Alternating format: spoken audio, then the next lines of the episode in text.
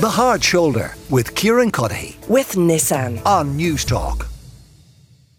Figures released from the CSO have shown that the Consumer Price Index remains higher than this time last year, with the main drivers being higher energy costs and higher food costs. Louise Bayliss is co-founder and spokesperson for S.P.A.R.K, and she's joined us to discuss the challenges facing single parents amidst the cost of living crisis. Louise, it is probably worth looking at the silver lining before we get to the clouds, which is that though the cost of living remains extremely high, we're seeing reductions in it and possible reductions in inflation.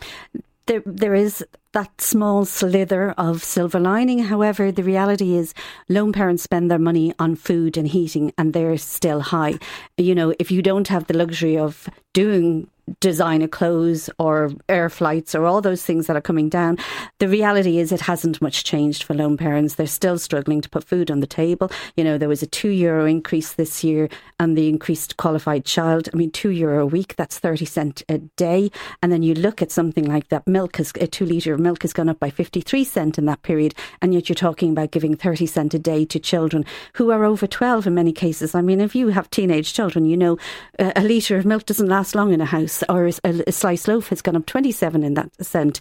So, you know, at the time when the budget was announced, we really felt the short-term fixes were not good enough, and we're more convinced of that now, especially as we come into this era where, you know, the cost of living breaks may end, and we're very concerned about families who've been putting up with these high charges, who do not have flexibility in the budget, and that 27 cent on a loaf of bread is really meaning we can't buy as much bread. After the 5 o'clock news, we're going to be talking about the proposed fourth energy credit and whether or not that will come to fruition, likelihood being that it won't. But from a policy perspective, to devil's advocate, what those in positions of economic power and influence will say is that the supports that go in place, you have to be very careful about keeping them there for an extended period of time, because they themselves then begin to feed into the inflation and you get a vicious cycle. So it has to be short term, and they would wish that it wasn't, but that's the way it is. Well, they can say that, but the reality is the long term, you know, if people haven't enough to survive, that is the reality.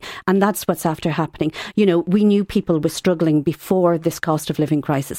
For instance, you know, a lone parent with 2 children.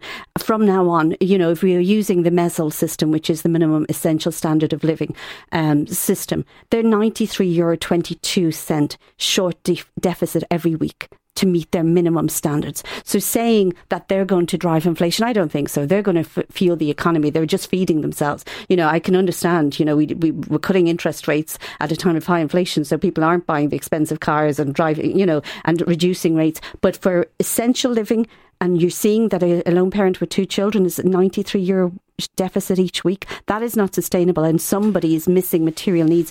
And we can see that in the silk, you know, the survey on income and living conditions. 45% of lone parents are living in deprivation, and it's not just them, it's their children. And how much of that then, Louise, is an endemic problem that needs to be solved regardless of whether or not we have an inflationary or consumer price index crisis, and how much of it is a short-term thing that we address until inflation drops back? You've hit the nail on the head there, Anton. It is endemic problems, you know, with lone parents. We're built on a breadwinner economy. You know, even our social welfare system is built on this. And now, as we know, you need 2 earners to go and have a mortgage, pay for your housing, pay for your childcare. If you're doing it on one income, you're going to struggle one way or the other. And, you know, there's this thing of, like, even if you look at the increase in qualified child, it's, you know, €40 a week, whereas if that was an adult, you'd be €125 a week extra on your social welfare. Well, I'm telling you now, your heating isn't different whether it's a child or an adult in the house. So that in itself brings you back down to living below. Another thing that we would see is in social welfare rates.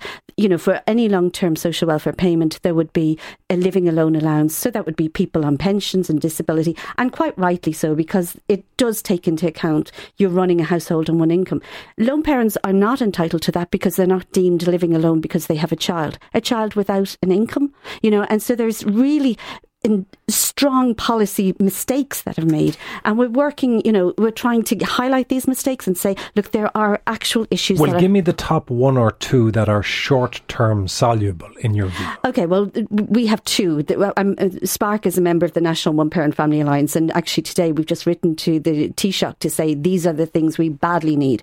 So the two things we're asking for is that fuel allowance would be extended to working family payment. So there are people who are working part-time but still way below income and struggling. And if they got fuel allowance, that would make a huge difference, especially when we see energy costs have gone up by 82% for gas and whatever, for 60-something for electricity. So that would be a big difference for people on low incomes and working family payment. And the second thing, obviously, would be around the qualified child increase. We would like to see that increased. Instead of the €2 that it was increased last October, we would say that needs to be for €5 per child for under 12s and €10 per child for over 10s. If we got that, it would hold off. It would make a significant difference, and that's what we would be calling today. Well, we will discuss more the first of those, which is the issue of the fuel allowance and whether or not the general fuel allowance is going to be extended, because of course there was fuel allowances, three of them across I think it was a 6-month period in total, and there's question marks now as to whether or not there is likely to be a fourth. A big thank you to Louise Bayliss, co-founder and spokesperson for SPARK. The Hard Shoulder with Kieran Cuddihy. With Nissan. Weekdays from 4 on News Talk.